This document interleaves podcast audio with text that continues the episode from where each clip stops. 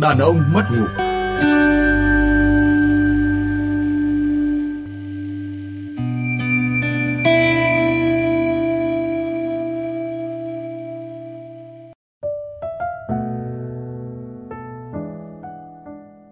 Chào ông chủ ạ.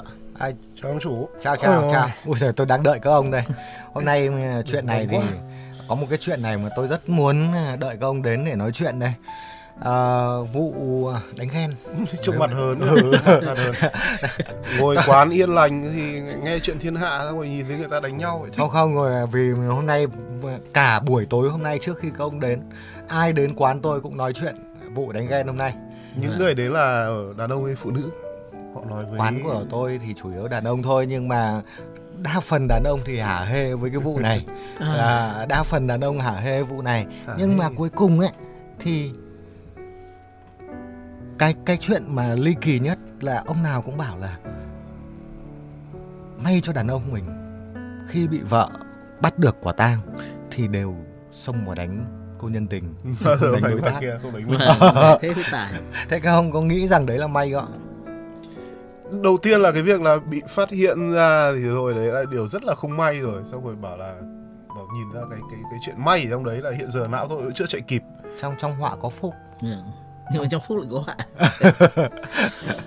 Vâng, nhưng mà thưa đánh ghen nó không hề lạ, mà nó biến thành một động từ luôn rồi. Nó không phải là nói chuyện bắt quả tang mà nó là đánh ghen. Đánh ghen. Thế nhưng mà vấn đề là tại sao người ta lại khi mà đánh ghen, khi bắt được quả tang chồng mình với nhân tình thì người ta lại không trừng phạt, trừng trị đối tác ngay tại chỗ, mà thường là tập trung trừng phạt cô nhân tình kia. Ông có nghĩ là có cơ chế nào cho việc đó không? Cơ chế cũng rất là, trong quá trình làm nghiên cứu về khảo sát các nghiên cứu của những cái học giả khác về ngoại tình trên khắp thế giới thì có một nhà nhân học là bà đã nghiên cứu là cái hiện tượng mà cướp chồng ấy, thì đã có một hiện tượng nó phổ biến trong hầu như tất cả các loài động vật, chứ không phải là nó chỉ là mỗi đặc quyền của con người chúng ta. Thì nó gọi là mate poaching, tức là giật chồng, giật bồ. Thế thì các cái chim sáo ấy, nó sẽ đến, nó đẻ quả trứng vào, nó giật cái tổ ấm, nó cướp tổ ấm. Dần dần xong là nó, hoặc là các con chim cánh cụt có các cái hiện tượng liên quan đến giành giật đối tác. Thế tức là gì? Với chim cánh cụt cái với chim sáo cái ấy, thì đây là họ không phải chuyện là vấn đề tình yêu. Đây là chuyện của tổ ấm. Đây là chuyện của những đứa con sẽ lớn lên ở đâu. Và nếu mà chúng ta để ý thì đàn ông hay phụ nữ chưa, vẫn chúng ta mặc dù sống trong đô thị nhưng vẫn là những sinh vật sống theo, vẫn có những cái bản năng sinh vật của chúng ta từ thời tiền sử, nhưng chúng ta luôn luôn quên chuyện đấy. Đàn ông là phải tấn công, tức là đi tấn công con mồi, nhìn một mục tiêu, tấn công con mồi, lôi con mồi về. Phụ nữ thì là trông coi tổ ấm, và tức là bảo vệ tổ ấm, nhìn xung quanh xem là luôn luôn nhìn 360 độ xung quanh để xem là có cái bụi gần nhà, có cái hoa quả hái được không?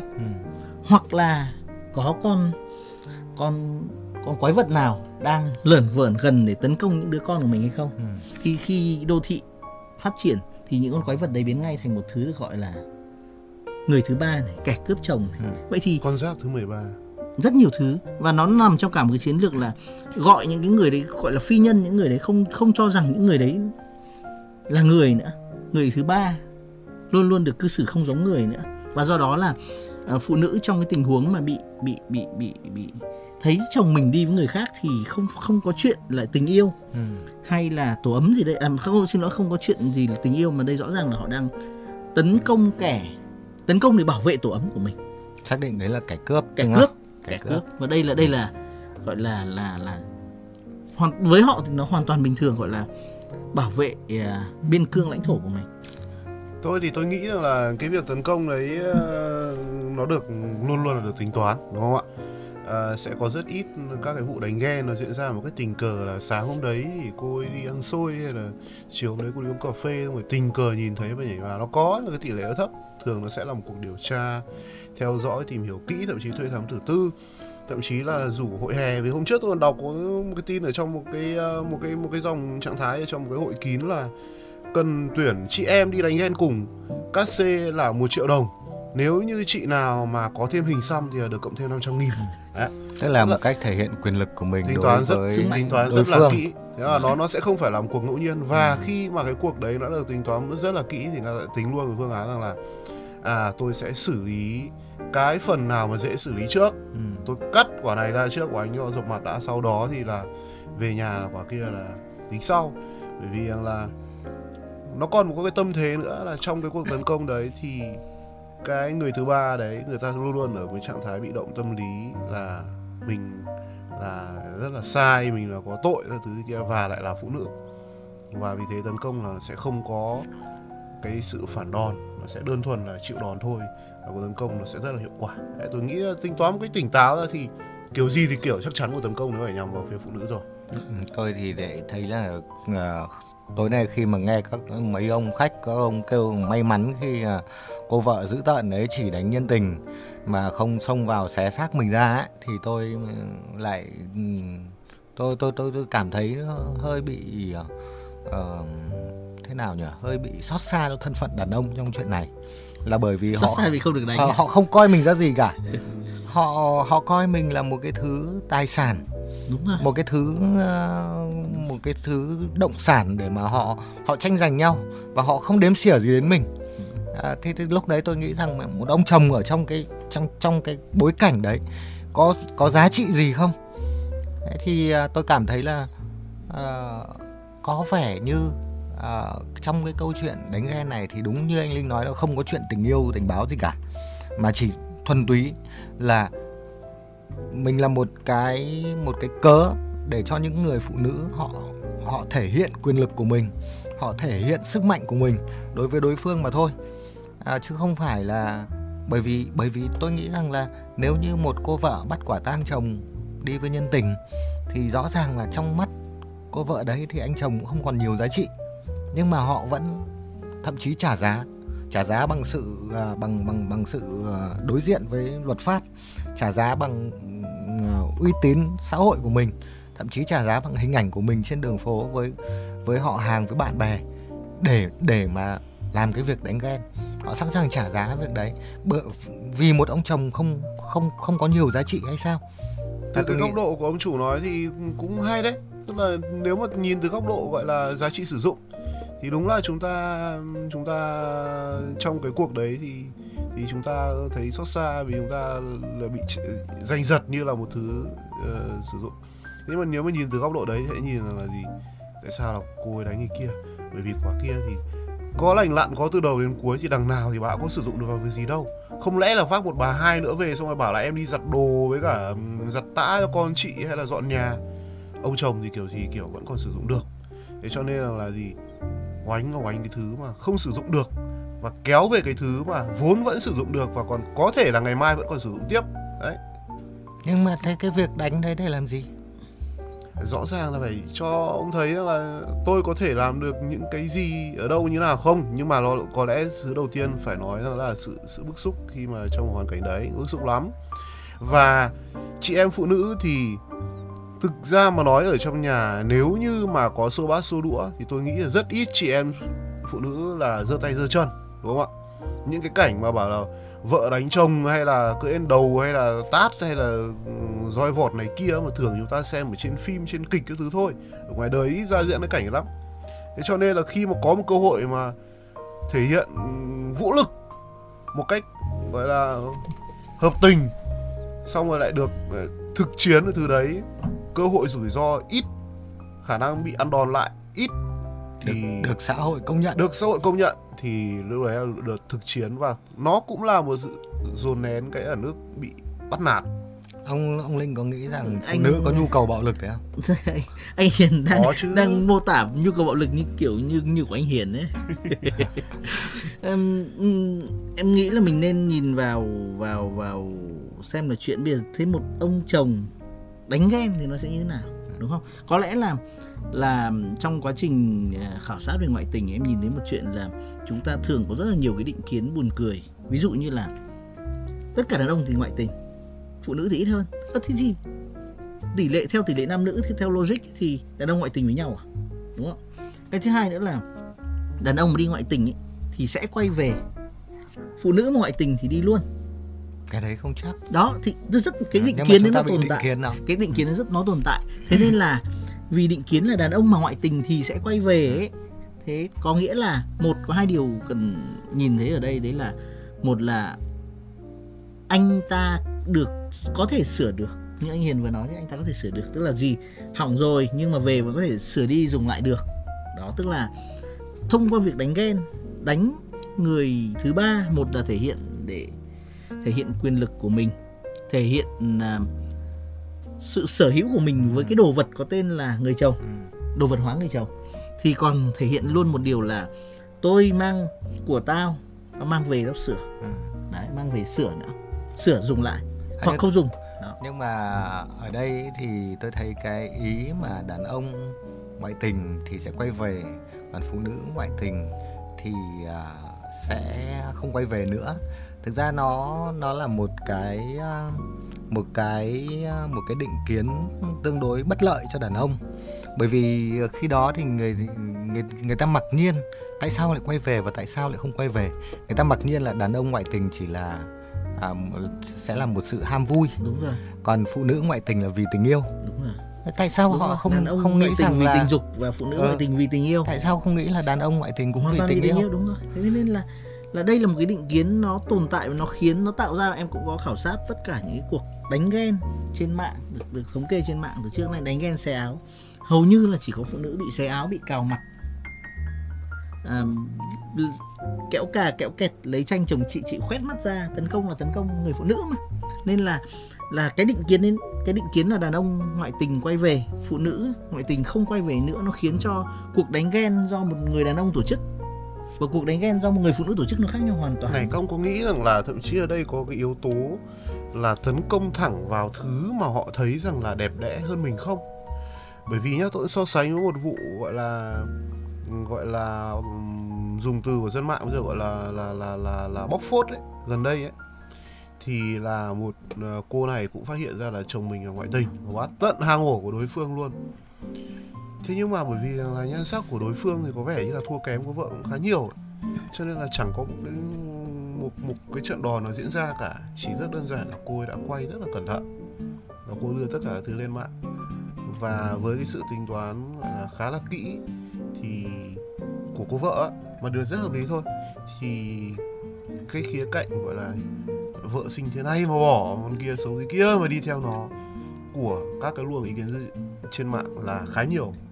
Thì có khi nào mà là tôi nghĩ mà bởi vì anh em mình không hiểu là có bài đâu, tôi nghĩ có khi là bởi vì là đến lúc gặp tận nơi thấy đúng quả này xinh thật, đẹp thật, cao thật, trắng thật, mũi miếc thế này thì kia, ngực miếc thế này thì nọ, và tôi đánh thẳng vào cái thứ mà khiến tôi ngứa mắt, tôi không được như thế. Thực ra thì tôi nghĩ là các cái hình thức nó chỉ là các thủ pháp khác nhau của việc đánh ghen thôi, nó vẫn là một thứ là tấn công đối phương. Nhưng mà ở đây thì tôi muốn nói đến một cái điều thường ấy, chúng ta sẽ thấy rằng các cái cuộc đánh ghen, nếu là bà vợ đi bắt quả tang ông chồng thì sẽ đánh cô nhân tình, còn các ông chồng mà bắt quả tang vợ thì sẽ thường lôi vợ về đánh. Thế thì ở đây là tại sao lại như thế? Tại sao lại như thế? Tại sao các ông chồng lại không đánh tình địch của mình mà ít khi hoặc không nhiều, mà thường là giết thì tìm cách giết thôi, chứ còn không có chuyện đánh ghen ở Mỹ ngoài đường. Và cũng có một cái nét nữa đấy là đánh thẳng vào mặt. Từ thời tấm cám đến giờ là đánh vào mặt nhá, đánh vào giao diện, đánh vào phần lộ ra, đánh vào như anh Hiền nói là ngoại hình này. Đánh ghen văn minh đi chăng nữa thì cũng đánh ghen văn minh, nhưng quay hết toàn bộ quá trình văn minh đấy cũng là tập trung tấn công vào nhan sắc, là đánh vào mặt, đúng không? Mặt ở đây là Facebook, là mạng xã hội, tức là gì, tấn công vào giao diện, tấn công vào thể diện. Đây là tấn công thẳng trực diện. và rất là rõ ràng. Nên là... Nhưng mà các ông chồng thì hoàn toàn khác. Bởi vì là gì? Cái phần của một cuộc đánh ghen đối với cả người phụ nữ ấy, ở đây nó lại liên quan đến cái chuyện mà tôi cho rằng là liên quan đến các cái định kiến về giới nó đang tồn tại trong xã hội. Nó luôn luôn cho rằng là đến tận khi cái cuộc đánh ghen này diễn ra thì người đàn ông vẫn là đại diện cho gia đình, vẫn là gương mặt của gia đình, vẫn là làm chủ gia đình. Và thậm chí trong cuộc đánh ghen này rốt cuộc lại nói như ông chủ quán bảo là chúng ta không được tôn trọng. Nhiều khi họ không đánh mình bởi vì họ vẫn xem mình làm cái gì đấy. Thế còn cái chuyện rằng là nếu như mà một ông chồng nào đấy mà phát hiện ra vợ ngoại tình, lôi vợ về nhà đánh, cũng lại vì vấn đề rằng là đây là thể diện của tôi. Tôi thế nào đến mức mà để cho bà phải ra ngoài và ngủ với thằng khác, hay bà đi với cả thằng khác. Và cái việc đấy càng ở Mỹ thì tôi càng cảm thấy là tôi mất mặt. Nhưng anh có nghĩ rằng là các ông chồng không đánh tình địch của mình chẳng qua chỉ vì sợ thằng tình địch nó khỏe hơn không? Không, tôi luôn luôn cho rằng ở cái cuộc như thế, cái tâm thế thì luôn luôn là cái kẻ thứ ba là sẽ bị rơi vào tâm thế là kẻ có tội. Và kiểu gì kiểu bây giờ ngang ngược, ông đã đi giật vợ người ta đánh ông lại còn đánh người ta nữa. Không thì... mà tôi thì nghĩ khác, tôi nghĩ là cả có một phần ở đây nó khác biệt về yếu tố giới. Tôi nghĩ rằng là các ông chồng mà bị bắt được quả tang vợ có bồ thì thường sẽ tự cảm thấy mình yếu thế. Có điều đó không? Liệu có điều đó không? Khiến cho các ông không mạnh dạn tấn công tình địch.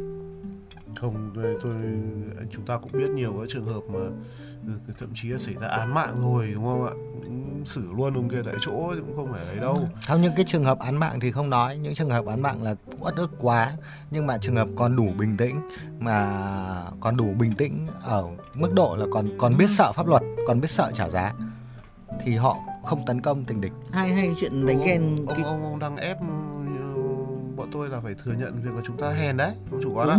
Ông đang ép chúng tôi là phải thừa nhận. Chúng ta thấy nhìn thấy sự bình tĩnh rất là rõ nhé. Khi phụ nữ bình tĩnh thì là họ tổ chức một cuộc đánh ghen lên cả mạng, căn giờ tuyển dụng người có cái hình xăm. Tức là sự bình tĩnh của phụ nữ thể hiện vào việc đánh càng mạnh càng tốt. Sự bình tĩnh của đàn ông lại một lần lại thể hiện là bằng việc là càng làm gọn gàng, càng nhún nhường càng tốt. Em thấy rất là rõ ở đây này, càng rõ ràng nhá. Nóng giận của đàn ông mà khi đi đánh ghen ấy, thì là có thể gây án mạng. Nhưng mà những cái ông mà làm cư xử rất nhẹ nhàng thì được khen là làm là biết cách này, văn minh này. Em thấy rõ ràng là cùng là bình tĩnh nhá, nhưng mà hai giới thể hiện cực kỳ khác nhau. Thế ở đây thì nó cái điều gì dẫn đến sự khác nhau đó? Tôi thì tôi không định nói như anh Hiền, tức là đàn ông hèn hơn trong cái việc đánh ghen. Nhưng mà liệu mấy ông nghiên cứu như ông Linh này có nghĩ được nó là vấn đề gì dẫn đến cái sự khác nhau đó không? Cái cơ chế nào dẫn đến sự khác nhau này? Cái này thì lại đổ tại văn hóa của những nước ăn đũa. Chúng ta nổi tiếng tức là không giống như một đất nước nhỏ bé ở như là một hòn đảo cô độc như ở Nhật thì là người ta khi thua trận người ta không có đường lùi, người ta chỉ có tự tử thôi. Nhưng mà ở Việt Nam hay ở Trung Quốc chúng ta thua, chúng ta về chúng ta đánh lại trận nữa. Thế nên là Hạng Vũ thì luôn luôn là thua Lưu Bang là anh hùng. Hạng Vũ và Lưu Bang, Quang Trung và Nguyễn Ánh là cuối cùng anh hùng là những người ẩn nhẫn, những người có thể là được ủy khuất, và cuối cùng là Hàn Tín. Vậy thì hình ảnh hóa ra hình ảnh châu Á, hình ảnh đàn ông mạnh mẽ của châu Á lại là một hình ảnh ẩn nhẫn chứ không phải hình ảnh bậm trợn lao lên chứ và đánh. Không phải vứt găng tay và đấu súng. Đúng rồi, không phải vứt găng tay vào mặt đối phương và đấu súng. Rõ ràng đây là một cái làm yếu tố văn hóa. Nhưng mà nếu mà tôi hiểu theo ý ông có nghĩa là nếu như mà chúng ta mở rộng tầm nhìn ra những vụ đánh ghen ở trên thế giới thì nếu như diễn ra một vụ mà ông chồng bắt được vợ ngoại tình ở Nga là sẽ táng sấp mặt đối phương, đúng không? Còn ở Việt Nam thì sẽ lôi vợ về nhà. Đúng rồi. Anh hùng của các nền văn hóa khác nhau thì cũng sẽ khác nhau. Có những nền văn hóa thì anh hùng là chiến đấu đến hơi thở cuối cùng có và chiến đấu ngay lập tức. Có những nền văn hóa thì là anh hùng là quân tử trả thù 10 năm không muộn chẳng hạn. Thế thì ở đây câu chuyện nhưng mà Rõ ràng như thế thì ở phụ nữ ở các nước ăn đũa có vẻ giống với đàn ông ở chính và chúng ta mới thấy rằng những cái cuộc đánh ghen giữa mà nhân vật chính là phụ nữ và cuộc đánh ghen nhân vật chính là đàn ông nó rất khác nhau. Nhưng ở đây thì nó lại tôi lại muốn trở lại vấn đề là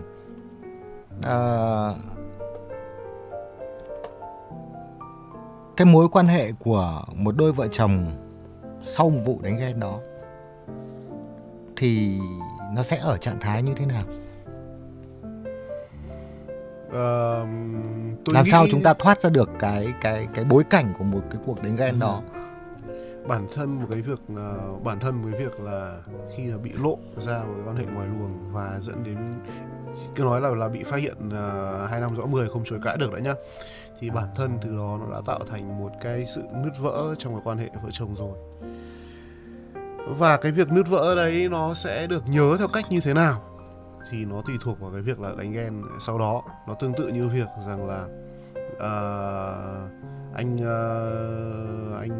chẳng hạn như là anh đi đái bậy ở ngoài đường chẳng hạn. Cái việc anh bị đái bậy đấy là bị người ta nhìn thấy, người ta bảo thằng đái bậy thì đã xấu hổ rồi. Người ta lại còn chụp ảnh, người ta đăng lên trên mạng xã hội hay là người ta phô mặt anh ra, tất cả cái thứ đấy thì nó khiến cái cuộc đấy nó trở nên trầm trọng hơn. Và mỗi khi mà nghĩ lại cái vết nứt vỡ đấy á, thì nó sẽ những thứ mà diễn ra sau đó xa khỏi cái cốt lõi của cái việc ngoại tình nó mới khiến cho cái việc đó là khiến khó trở nên khó ngồi với nhau và khó giải quyết với nhau hơn là bản chất chính cái việc đó. Vì tôi nghĩ rằng là nếu như mà chẳng hạn như cái cuộc của chúng ta đang nói, mà nếu như bà vợ mà có thể bình tĩnh được rồi là kéo ông chồng về nhà, hoặc là chỉ đơn giản bảo là tôi biết rồi, tối nay ông về nói chuyện với tôi, thì có khi cái cuộc đấy biết đâu đấy họ lại được nói chuyện với nhau được hơn. Chứ còn bây giờ tình hình đã đến mức như thế này rồi, ông kia thì bị đu các thứ gọi là chém đinh chặt sắt của xã hội, về nhìn nhau là khó lắm. Rồi là còn họ hàng, rồi còn bạn bè người thân, mỗi lúc nó nói biết ôi rồi hồi xưa anh chị đánh nhau trên phố nổi tiếng nhá, clip 15-20 năm nữa vẫn còn. Cái đấy mới là cái thứ khiến gọi là khó ngồi lại với nhau. Tóm lại là nếu như một cuộc hôn nhân mà sau một vụ đánh ghen như thế thì cơ bản là không còn nguyên vẹn được nữa, đúng không? Chúng ta luôn luôn phải tính đến các mối quan hệ xã hội, không ngoại trừ cả hôn nhân, trong bối cảnh có mạng xã hội như hiện nay. Thôi được rồi, rất là khác. Tôi chỉ muốn hỏi các ông một câu cuối cùng thôi. Và câu hỏi này nó là vấn đề mấu chốt mà không phải ai cũng dám hỏi. Tức là chúng ta làm gì, sẽ làm gì, nên làm gì khi mà bị vợ bắt quả tang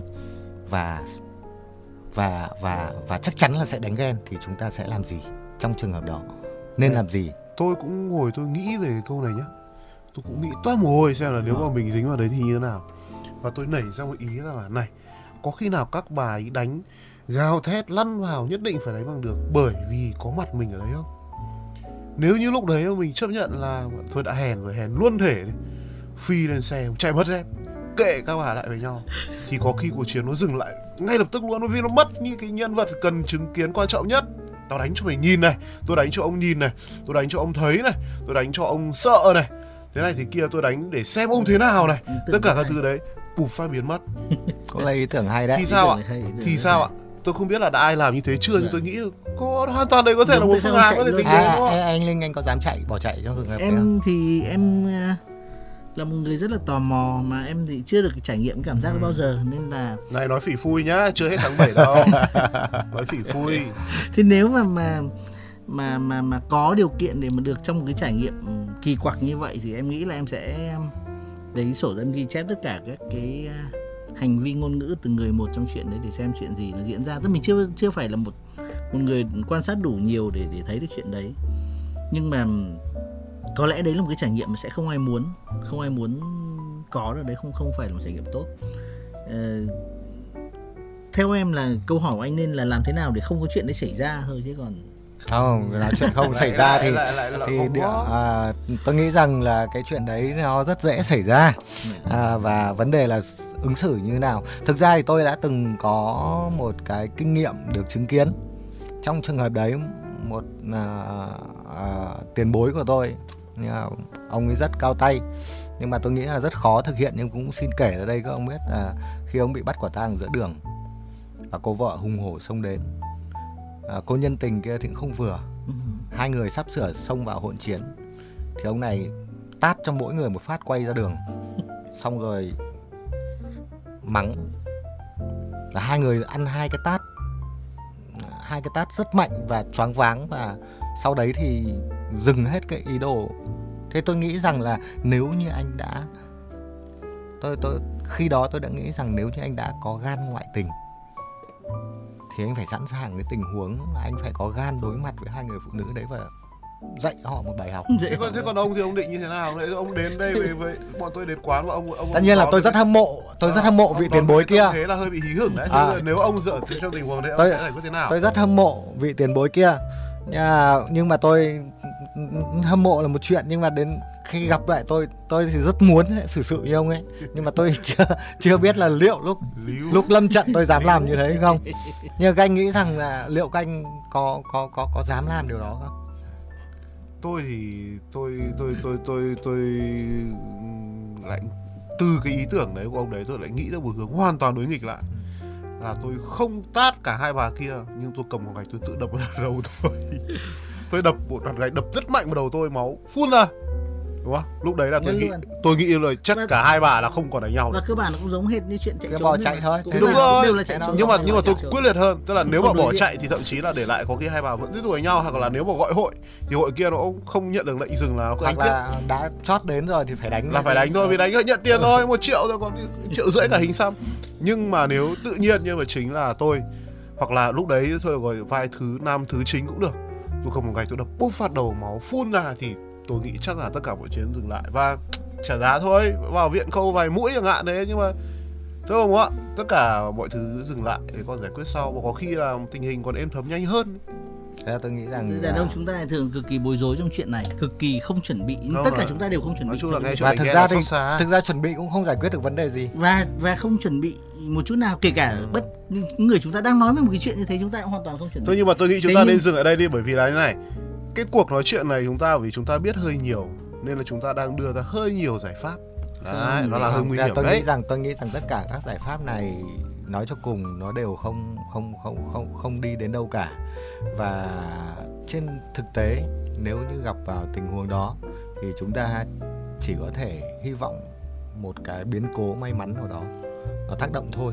Chứ còn cơ bản các giải pháp của chúng ta đều là những giải pháp mà nó không đem đến một cái hiệu quả nào, trừ khi có thể là khi đấy chúng ta có một quyết định rất nhanh chóng, là chúng ta quyết định là phũ phàng với một trong hai người phụ nữ.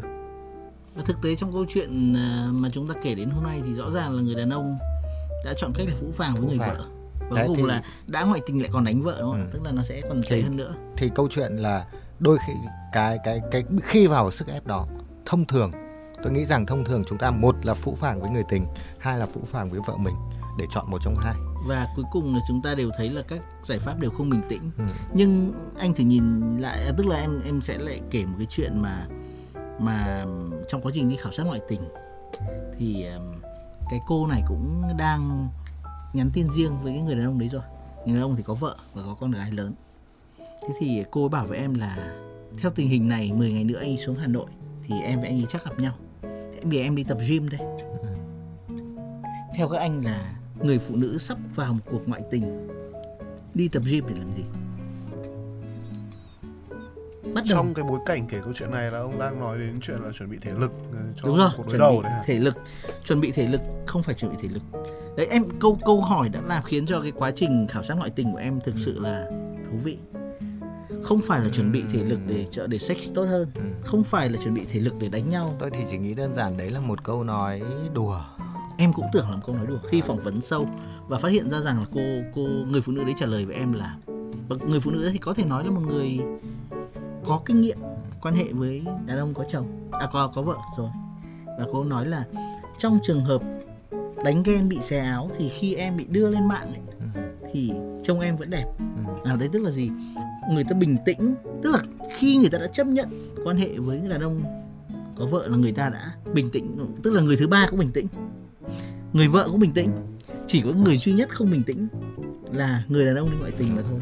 Ta nghĩ rằng là đa số những người mà chấp nhận một cái cuộc tình mà ngoài hôn nhân thì người ta đều có một cái hình dung là một cuộc tình với người có vợ hoặc có chồng thì người ta đã hình dung là cái rất nhiều kịch bản, các kịch bản đấy. Nhưng cái người đàn ông mà đang có vợ mà đi ngoại tình thì thường sẽ không nghĩ không đến, chuẩn bị bất kỳ một kịch bản gì. Tại vì họ chỉ chuẩn bị mỗi một cái việc là làm thế nào che giấu được. Đúng cho rồi, tốt. Chính xác. Thế thì tôi nghĩ rằng mấu chốt ở đấy. Mấu chốt là chúng ta sẽ luôn tự tin với việc chúng ta che giấu được. Và trên thực tế thì cho đến bây giờ tôi biết là hầu như không che giấu được. Đàn ông chúng ta quá tự tin về năng lực che giấu của mình. Khả năng ngụy trang, khả năng ẩn nấp, thì cái đấy có phải là một cái bản năng từ quá khứ không? Vâng, đúng rồi. Có lẽ là chúng ta thường đàn ông thì thường là khi tấn công tìm con mồi ngụy trang rất là giỏi, cắm cái giáo vào trái tim con mồi và lôi nó về nhà, xẻ thịt xong. Chúng ta có nhu cầu ngồi ngắm cái ngọn lửa một cái vô thức. Tức là làm xong việc rồi mà, thế là đạt mục tiêu rồi đi về ngắm ngọn lửa. Và trong lúc khi đô thị phát triển thì ngọn lửa để biến thành cái tivi, thành tờ báo, thành cái màn hình điện thoại, và chúng ta cứ ngắm vô thức. Và trong lúc chúng ta vô thức đấy thì những người phụ nữ đã hiểu hết tất cả mọi chuyện. Và thường là ngay cả những người thợ săn những người thợ săn lành nghề nhất thì họ cũng chỉ ngụy trang tốt khi mà đi săn. Chính xác. Còn khi có con mồi trên vai về thường là lúc đấy họ bị cướp.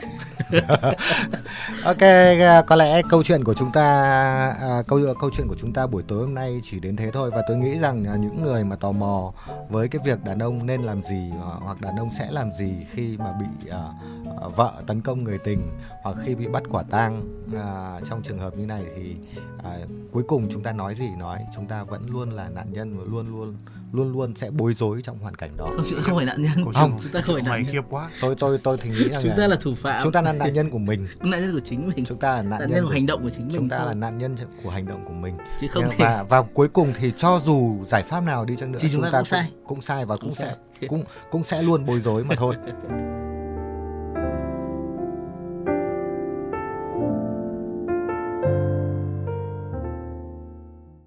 Các bạn thân mến, Quán Khuya dù sao cũng đã đến lúc phải đóng cửa.